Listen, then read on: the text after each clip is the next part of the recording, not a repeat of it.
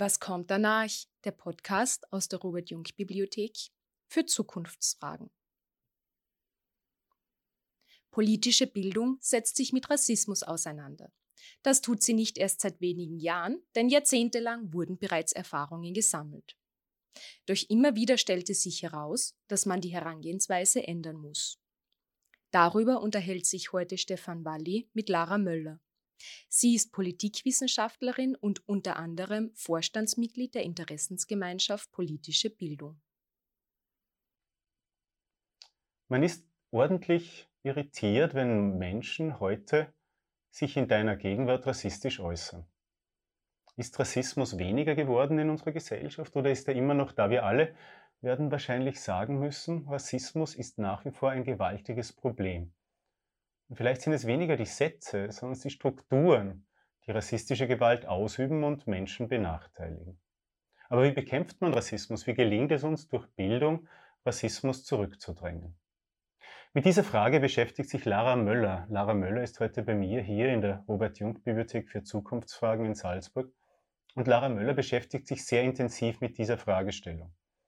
Lara Möller ist Politikwissenschaftlerin an der Professur für Didaktik der politischen Bildung der Universität Wien und beschäftigt sich im Bereich der politischen Bildung auch mit Fragen dessen, wie man mit Rassismus umgehen kann. Wie sollen wir den Rassismus in der Bildung herausfordern, ist die Frage an Lara Möller heute, die sie hier in einer Montagsrunde diskutiert. Vorab herzlich willkommen bei uns in der Robert-Jung-Bibliothek. Liebe Lara, ähm, versuchen wir das Thema systematisch anzugehen. Es geht um Bildung gegen Rassismus. Mhm. Was verstehen wir heute unter Rassismus? Ja, Rassismus ist ein recht breites Thema beziehungsweise eine recht breite Herausforderung ähm, und ist auch deshalb eine Herausforderung, weil es sich quasi stetig auch in einem anderen Gewand zeigt. Und ähm, also es gibt prinzipiell keine einheitliche Definition darüber, was Rassismus ist, beziehungsweise Rassismus kann nicht anhand einer einzigen Definition beschrieben werden.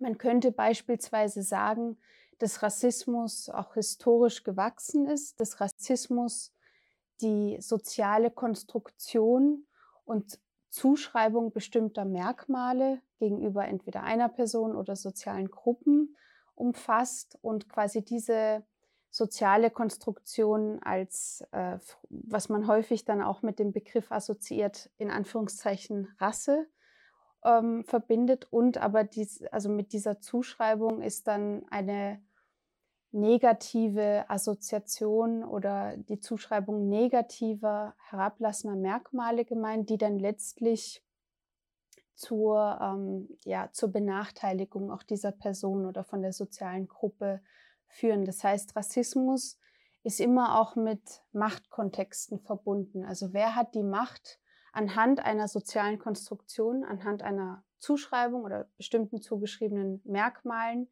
eine Person oder eine Personengruppe dann letztlich auch abzuwerten, so dass es dann auch zu deren Benachteiligung führt. Mhm. Du hast jetzt schon erwähnt, Rasse unter Anführungszeichen, weil man über diesen Begriff und das, was er früher gemeint hat, hinweggekommen ist. Ja. Ähm, früher gab es weniger Gespräche über Rassismus, zum Beispiel in Österreich, aber auch in Deutschland, wenn man 40, 50 Jahre zurückdenkt. Heute ist es präsenter. Damals waren Menschen aber durchaus für Benachteiligungen sensibel bis zu einem gewissen Grad. Mhm. Man sprach dann von Fremdenfeindlichkeit und so weiter. Wie, wie verhalten sich diese Begriffe zueinander? Wie würdest du das sehen, dass wir heute mehr über Rassismus reden und dieser Begriff der Fremdenfeindlichkeit eine geringere Bedeutung hat, wenn wir über ähnlich gelagerte Themen zu sprechen versuchen? Mhm. Ja, das ist sehr spannend. Also du hattest ja angesprochen, sozusagen früher versus heute. Man muss gar nicht mal 40 oder 50 Jahre zurückgehen. Also jetzt beispielsweise Stichwort auch Deutschland. Wenn man so in die 90er Jahre schaut und da schaut, ähm, ja, rechtsextreme motivierte Gewalt, dann wurden sehr häufig anstatt Rassismus sogenannte Ersatzbegriffe verwendet die dann letztlich tatsächlich auch einen früheren Ursprung hatten, nämlich in der Nachkriegszeit, wo Rassismus insofern, also dessen Verwendung tabuisiert worden ist, weil man Rassismus lange Zeit vor allen Dingen mit den NS-Verbrechen assoziiert hat und quasi letztlich dann auch der Vergangenheit zugeschrieben hat und quasi den extremsten Ausformungen. Und dann eben später, bis in die 90er Jahre beispielsweise und auch darüber hinaus, Rassismus sehr häufig mit Extremen, also auch mit gesellschaftlichen Randgruppenphänomenen assoziiert wurde, mit Gewalt assoziiert wurde. Und dadurch letztlich durch Begriffe wie Fremdenfeindlichkeit oder Ausländerinnenfeindlichkeit, die dann vor allen Dingen verwendet wurden, um quasi die Problematik anzusprechen, letztlich eine gesellschaftliche Selbstentlastung dadurch hervorgerufen wurde, weil man gesagt wurde, ähm, in dem Fall äh, Fremdenfeindlichkeit oder Ausländerinnenfeindlichkeit ist was, das spielt sich am gesellschaftlichen Rand entweder ab in Form von ähm, Skinheads oder Gewalt, ähm, also quasi was Manifestes, was Sichtbares, was nicht die Dominanzgesellschaft oder die Mehrheitsgesellschaft oder die sogenannte Mitte der Gesellschaft betrifft. Also die war dann quasi so das, das Neutrale, der neutrale Ausgleich. Oder es wurde eben in die Vergangenheit, also ins Dritte Reich verlagert. Das Problem daran ist, wie ich es schon genannt habe, diese gesellschaftliche Selbstentlastung. Also Rassismus als Problem wird dann quasi nicht in seiner Alltäglichkeit verhandelt oder es wird quasi auch nicht der Bezug zu, ähm, ja, zu Demokratie oder zu bestimmten Strukturen oder Diskursen, Normen und Werten in der Gesellschaft, die uns alle prägen und die wir auch prägen, hergestellt, sondern es wird quasi ausgelagert. Und viele fühlen sich dann davon nicht angesprochen. Ähm, zugleich, was die Opfer betrifft, Fremdenfeindlichkeit und Ausländerinnenfeindlichkeit oder auch andere Begriffe wie zum Beispiel Xenophobie, wenn man, also die, deren Verwendung trägt dazu bei, dass die, die letztlich von Rassismen betroffen sind, zu Fremden gemacht werden, also der Gesellschaft nicht zugehörig gemacht werden.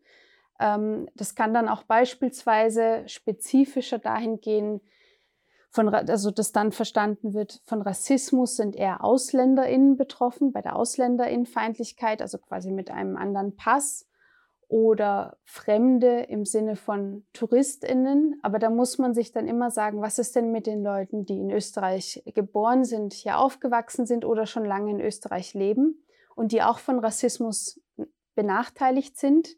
die werden damit überhaupt nicht erfasst. Und gleichzeitig muss man sich dann auch die Frage stellen, das ist ein bekanntes Beispiel, dass ein blonder Schwede natürlich, äh, also dass man den nicht als gleichermaßen rassismusrelevant betroffen äh, verhandeln kann als beispielsweise ja ein Mann aus dem Irak beispielsweise. Ähm, also das sind alles quasi Problematiken, die mit diesen Begriffen zusammenhängen. Auch Xenophobie zum Beispiel durch Phobie, also quasi die Angst vor dem Fremden, wird quasi eine gewisse, ähm, ja, also ein Krankheitsbild hergestellt, was dann so ein bisschen entschuldigend wirkt, also ähm, durch diese Pathologisierung. Und gleichzeitig wird das Fremde dann als Angstpol, als ursächlich für diese Angst und quasi als Schuldzuweisung dann verstanden. Und deswegen ist es sehr schwierig, quasi mit diesen Ersatzbegriffen zu arbeiten. Und noch als letztes zu diesem Rasseaspekt in dem Begriff Rassismus, der war und ist äh, Anlass für Kritik. Ähm, dazu muss man sagen, also der Begriff Rassismus behauptet nicht, dass es biologische Rassen geben würde. Also da ist man sich quasi wissenschaftlich gesehen einig, sondern er zielt quasi auf die soziale Konstruktion. Also Rassifizierungsprozesse finden weiterhin statt.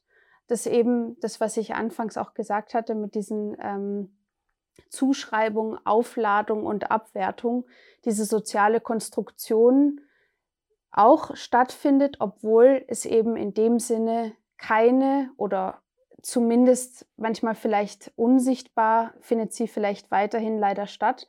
Aber die, dieser biologische Rassenkonstrukt ist quasi, ähm, ja, dieser biologische Konstrukt ist quasi von einer sozialen Konstruktion abgelöst worden beim Rassismus. Mhm. Herzlichen Dank dafür. Das war natürlich jetzt sehr interessant, wie wir erstens sehen, wie bestimmte Begriffe, die wir in der Vergangenheit verwendet haben, wenn man sie sich genauer anschaut, wirklich problematisch sind. Allein diese Zuschreibung des Wort Fremden ist wirklich mhm. hochinteressant, dass uns das erst jetzt in den letzten Jahren aufgefallen ist. die Ungenauigkeit, dass es Ausländerinnenfeindlichkeit wäre. Dabei ist es gar nicht wirklich um den Reisepass gegangen mhm. bei diesen Personen und auch bei Xenophobie, dass ein Krankheitsbild ja etwas wäre, wofür man sich nicht entschuldigen muss. Mhm. So kommt der Begriff des Rassismus jetzt wieder in den Diskurs. Und der zweite große Vorteil, den du erwähnst, ist, damit kann man auf die Strukturen dieser Benachteiligungen in der Mitte der Gesellschaft den Fokus legen. Nun, ähm, um diesen Rassismus zu bekämpfen, spielt die politische Bildung eine wichtige Rolle. In der politischen Bildung hat es im Umgang mit rassistischen Phänomenen verschiedene Phasen gegeben. Mhm. Könntest du mal skizzieren, wie politische Bildnerinnen und Bilder nach bestem Wissen und Gewissen wahrscheinlich versucht haben, hier etwas zu erreichen? Mhm. Also hier ist es spannend, weil auch diese Begriffsverwendung, die ich gesagt habe, oder diese Entwicklung nicht nur gesellschaftlich und nicht nur politisch, sondern auch wissenschaftlich sichtbar geworden sind. Und sowas beispielsweise so, dass in Bildungsprozessen, zum Beispiel so in den 80er Jahren ungefähr, die klassische interkulturelle Pädagogik auch viel, also vor allen Dingen mit diesem Verständnis von Fremdenfeindlichkeit gearbeitet hat und es da quasi der Fokus war, dass man viel auf gegenseitige Verständigung, gegenseitige Toleranz Wert gelegt hat, aber gleichzeitig auch Toleranz für das Fremde, also für die anderen. Das heißt, es gab schon dadurch eine gewisse binäre Ordnung, die entweder konstruiert, rekonstruiert oder ob jetzt bewusst oder unbewusst aufrechterhalten worden ist. Und Bildung hatte dann so ein bisschen den Feuerwehreffekt, ähm, also das quasi Bildung und ihre AkteurInnen dann quasi nicht rassistisch waren, sondern sozusagen die neutralen AufklärerInnen über, ja, über Toleranz und über das vermeintlich andere. Was man natürlich aus heutiger Perspektive problematisieren könnte. Das hat sich dann, also dieser Zugang oder dieser Ansatz hat sich dann im Laufe der Jahre entwickelt zwischenzeitlich. Also da sind dann mehr reflexive Aspekte mit reingekommen. Das heißt, man hat da den Fokus auch mehr auf ja, strukturelle Ebenen gelegt, ähm, was lange Zeit auch eher ausgeklammert worden ist. Also es gibt auch Zugänge, die sich, wenn man sie hört, ja, recht schön anhören, sag ich mal. Also zum Beispiel antirassistische Pädagogik hört sich an wie sozusagen, ja, so eine Art äh, Kampfaufruf fast schon. Aber auch hier könnte man kritisieren, dass damit verbundene Zugänge ähm, oder Verständnisse sehr stark auf die individuelle Ebene gezielt haben. Das heißt, Rassismus wurde dann eher als Herausforderung zwischen einzelnen Personen und auch wieder mit Bezug auf wir und das vermeintlich andere quasi. Also dieser Fokus wurde hier gelegt. Ähm, Bildung war dann auch sozusagen der neutrale Pol. Also Bildung war in dem Sinne die, die Gegenwehr gegen Rassismus und war aber nicht von Rassismus betroffen oder hat Rassismus nicht wiedergespiegelt. Ähm, und da könnte man auch jetzt, also wenn man diese Weiterentwicklung sieht, also auch hin zu rassismuskritischer politischer Bildung, mit der ich mich primär beschäftige, dass quasi gesagt würde, hey, Natürlich, Rassismus hat diese individuelle ähm, Ebene, also dieses Zwischenmenschliche. Und die muss man auch im Blick haben, gerade für Bildung. Also wenn man die Menschen adressiert und auch quasi die, die Interaktion zwischen Menschen quasi problematisiert. Gleichzeitig wurden aber auch die Strukturen, die Verhältnisse, die Bedingungen in der Gesellschaft in den Blick genommen, auch die historische Gewordenheit von Rassismus und wie Rassismus eben seine Erscheinungsformen auch verändert hat im Laufe der Jahre. Und was bei Rassismuskritik im Vergleich zu den kritisierten Entwicklungen oder Vorgängern, sag ich mal, in den Blick genommen wurde, war, dass quasi die Verwobenheit oder das Verhältnis zwischen individueller Ebene und struktureller Ebene kritisiert wurde. Und dass Rassismuskritik sagt, es gibt fast keinen oder es kann keinen Raum ausgeben, der nicht von Rassismus betroffen ist. Und es spannenderweise betrifft es dann auch die Bildung selbst. Also Rassismuskritik sagt, auch Bildung ist rassistisch oder kann rassistisch sein. Die Schule kann rassistisch sein, die Uni kann rassistisch sein. Lehrkräfte ProfessorInnen, Materialien, Schulbücher, all das kann rassistisch sein, unbewusst rassistisch oder bewusst rassistisch.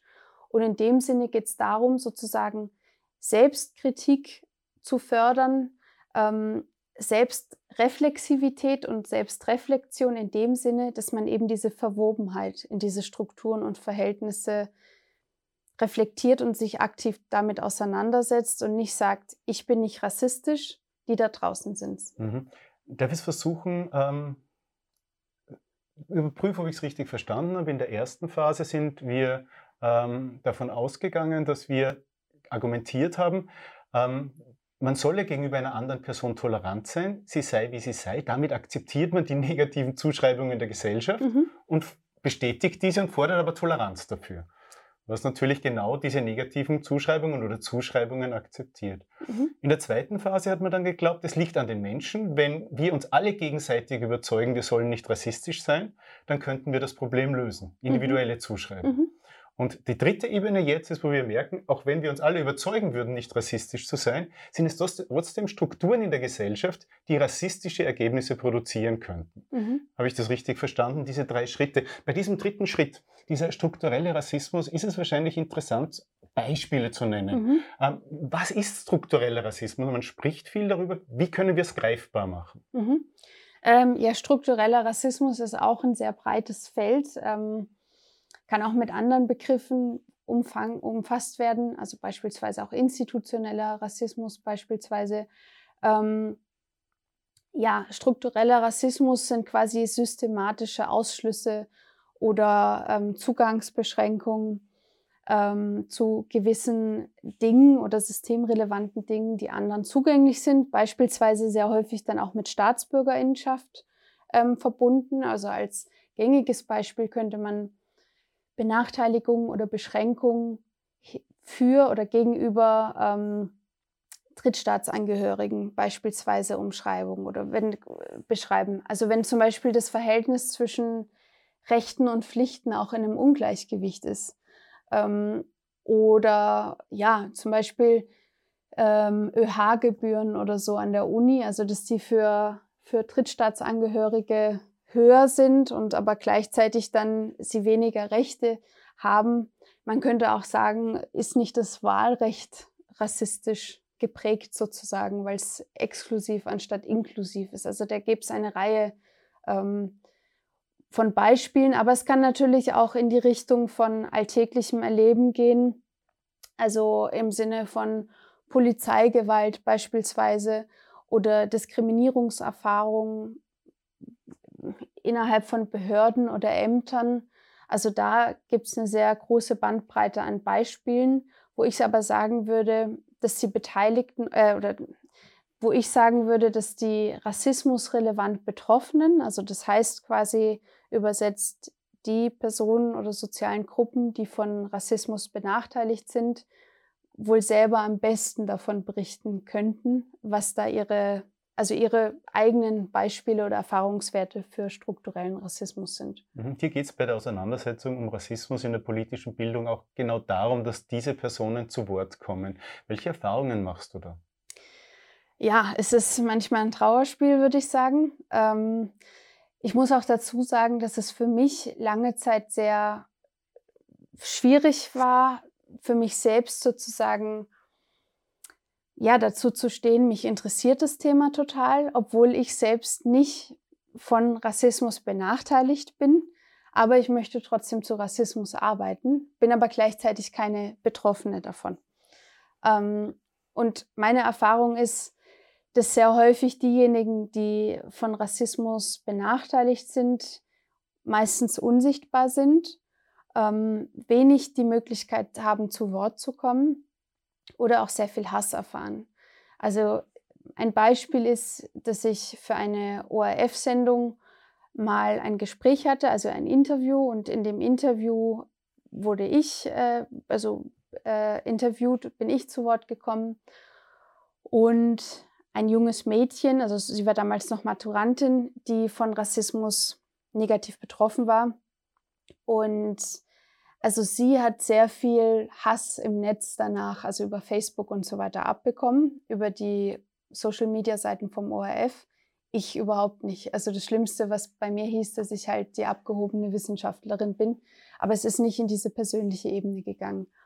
Und auch bei meiner Doktorarbeit habe ich mich mit Rassismus beschäftigt und was quasi Lehramtsstudierende unter Rassismus verstehen und welche didaktischen Handlungsmöglichkeiten sie vorschlagen im Umgang mit Rassismus. Und da ist mir auch aufgefallen, dieser Blick auf die betroffenen Perspektive ist sehr häufig nicht da. Und wenn, dann eben das, was ich vorher problematisiert hatte, eher mit diesem Verständnis die anderen, die dann kulturalisiert und essentialisiert werden und dann zum Teil auf so eine Art und Weise, dass sie dann plötzlich als die, diejenigen gezeichnet werden, die schuld daran sind, dass sie Rassismus erfahren. Also es teilweise in diesem antiquierten Denken, was aber eben häufig im Lehramtsstudium noch offensichtlich noch gelehrt wird, dass es quasi nicht darum geht, wie bei Rassismuskritik, diese binäre Ordnung von zugehörig und nicht zugehörig ähm, zu dekonstruieren.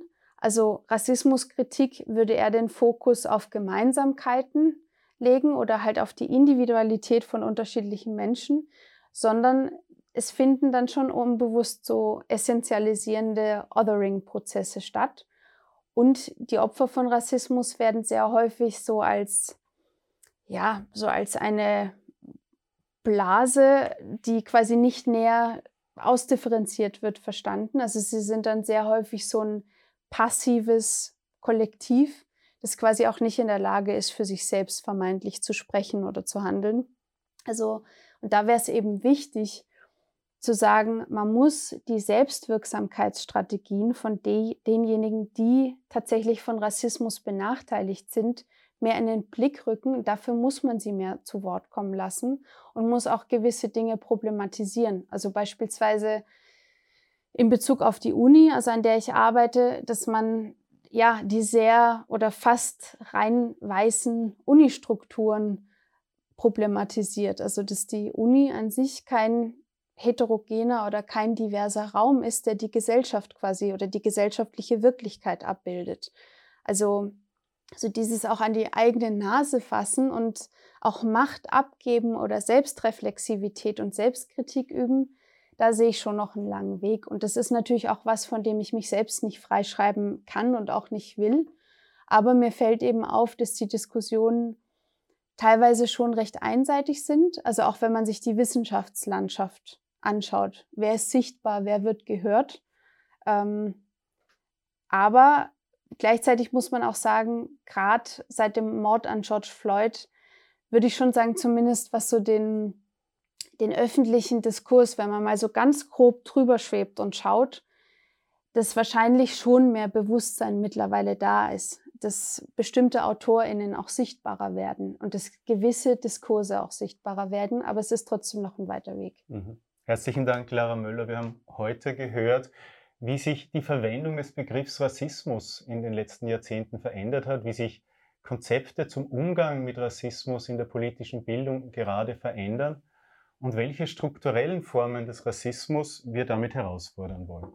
Lara Möller wird jetzt bei uns in einer hybriden Montagsrunde mit etwa 50 Personen diskutieren können. Wenn auch Sie mal dabei sein wollen nach so einem Vortrag, Ihre Meinung dazu zu geben oder Fragen zu stellen, schauen Sie auf die Homepage der Robert-Jung-Bibliothek unter www.jung mit gk-bibliothek.org.